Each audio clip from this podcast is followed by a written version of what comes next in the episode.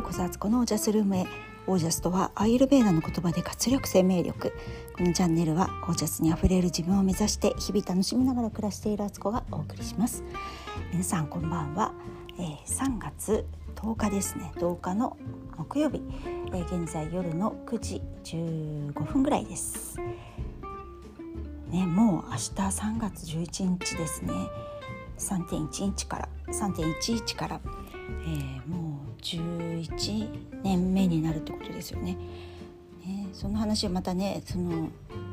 3.11の話は明日しようかなと思うんですけど、えー、今日はフィーカタイムをやっていきたいと思います。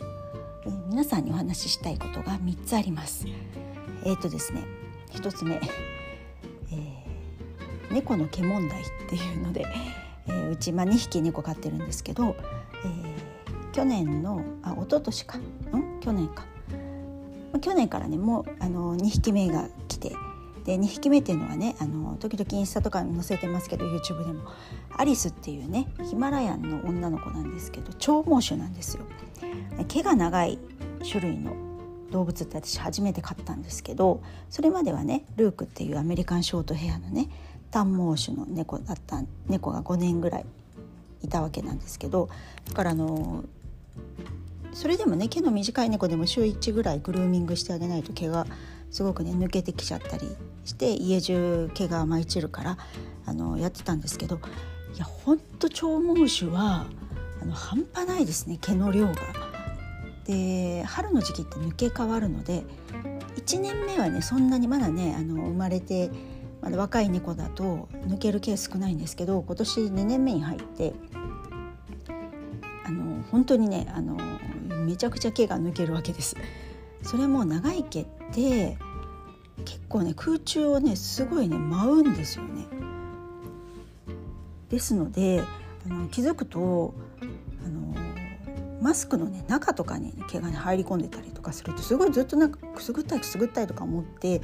なんかかゆいななんかかゆいなって言ってマスクをねちょっと触ったりしてるんだけどどうにもそのくすぐったさが取れないからと思ってマスク外すとマスクにこうね毛が刺さってたりとかしてねその毛がいつまでもあるもんだからあのずっとくすぐったいみたいな状態だったりその毛が口に入ったり鼻に入ったり目に入ったりしてくるんですよ。で目目がなんか変な感じするなと思って目こすってるとあのそのね猫の毛が取れるんですけどにょーって長くね 取れてくるからすっごいびっくりしてこんな長いの入ってたんだみたいなね。からでもう実害というかね健康被害じゃないですけどやっぱあんまりにもそういう毛がね家中舞ってるっていうのよくないから、まあ、空気清浄機もつけあの家中毎日ねあの基本的には毎日掃除機をかけてで余裕があれば雑巾がけまでするっていう。でソファーもそうだし、えーと、テーブルのねダイニングテーブルの椅子のクッションとかもねクッションとかあと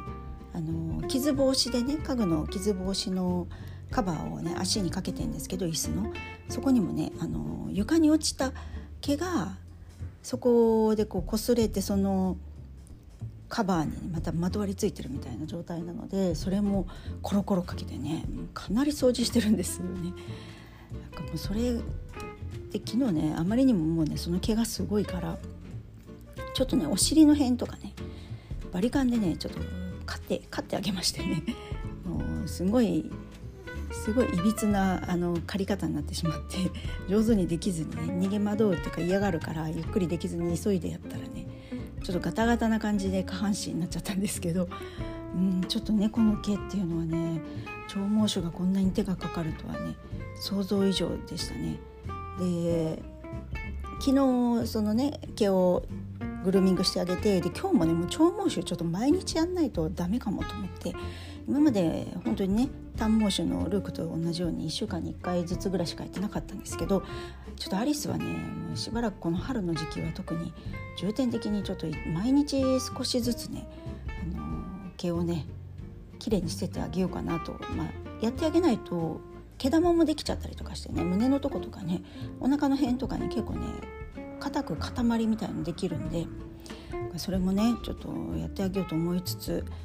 あの猫の毛問題ですけど、まあ、逆に家の中本当に綺麗にしてるっていう感じなので、まあ、これは一石二鳥になるのかなというね。一石二鳥？二鳥にはなってないのか。なんだろう。あでもいいのか。アリスも綺麗になり家も綺麗になるっていうことでね。本当猫の経営はちょっとねもううちにはコロコロがねないと生きていけなくて。コロコロはねもうどんだけ消費してるんだろうっていうぐらいね、あのー、ストックがありますので そんな感じでやっておりますまずその第1が猫の毛問題、えー、第2のお話が、えーと、お尻筋トレの効果がこんなところにっていうお話ですね。えーと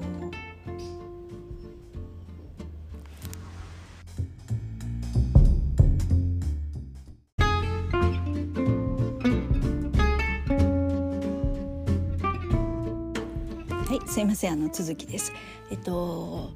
筋トレ問題筋トレ問題じゃないな問題じゃなくて筋トレしてよかったことなんですけど、まあ、あの二の腕とかねあの最近重点的に運動はしてるんですけどお尻もねまあまあ力入れてやってるんですよ毎日何かしらの筋トレはお尻筋トレやってるんですけどウォーキングしていてね自分が歩きながら今日あれ？となんかお尻に自然にこう力が入るようになったなと。一歩一歩歩くたびに。これは私前はねだからお尻の筋肉が少なくてお尻の筋肉を使って歩くってことが多分したことがなかったんですよ。で夫とたまにねウォーキングなんか行ったりするとでこの間なんか2万歩以上一緒にね歩いちゃってね。でそしたら次の日とかに夫が「もうお尻が筋肉痛で」とかって言っててで私は全然筋肉痛をねそんなに感じてなかったんですけどふと今日ねあ自分のお尻の筋肉ってここについててあこうウォーキングした時にこの辺に力入れるとちゃんと一歩一歩歩くたんびに筋肉使われてる感じになってるっていうのに気がついてあそういうことかと。ってことはお尻の筋肉ってちょっとある程度鍛えてついてくるとウォーキングしたり、まあ、日常生活の中で何かする時とかにお尻を使ってこう物を運ぶとかねこう持ち上げるとか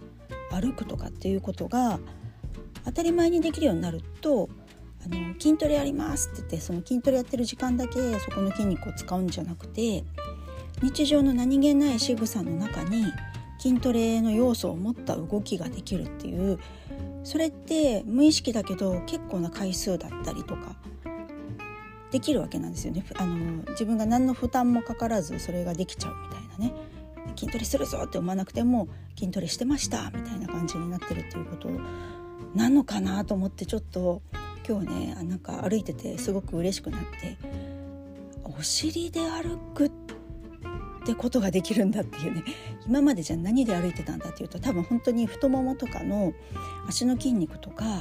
あとはなんか上半身のねこうなんか肩とかなんか胸とかこうね動かしてね歩いてる風な感じでねやってたのかなと思ってこれは本当に筋肉って面白いなと思ったんですよ。で結構8090でも筋トレとかすると筋肉はつくんですよそんな年齢でも。ってことは本当にまだまだすごい開発できる時間は私の中に残されていてでそのためにこう体が変わっていく、まあ、ラインが変わったり明らかに筋肉ついてその動きが楽になる。でそうすると連動して今までそこの筋肉がないばっかりに他の筋肉が発達してたところがあもうそこはそんなに使わなくていいってなったらこうシュッとそっちはね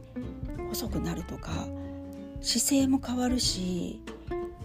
あのー、そう巻き方を直したっていうか私あの背中のね筋肉をちょっとつけるようにしたらこう本当に巻き方が治り、まあ、治りって言っても完璧に治ったわけじゃないですけど前よりもすごく改善しててそうしただけでバストの位置が上がったっていうなんか姿勢を変えるだけで体のラインが変わるっていうね今までスタイル良くするためにはダイエットして体重を落とすとかっていうことばっかりにこう目が向いてたことが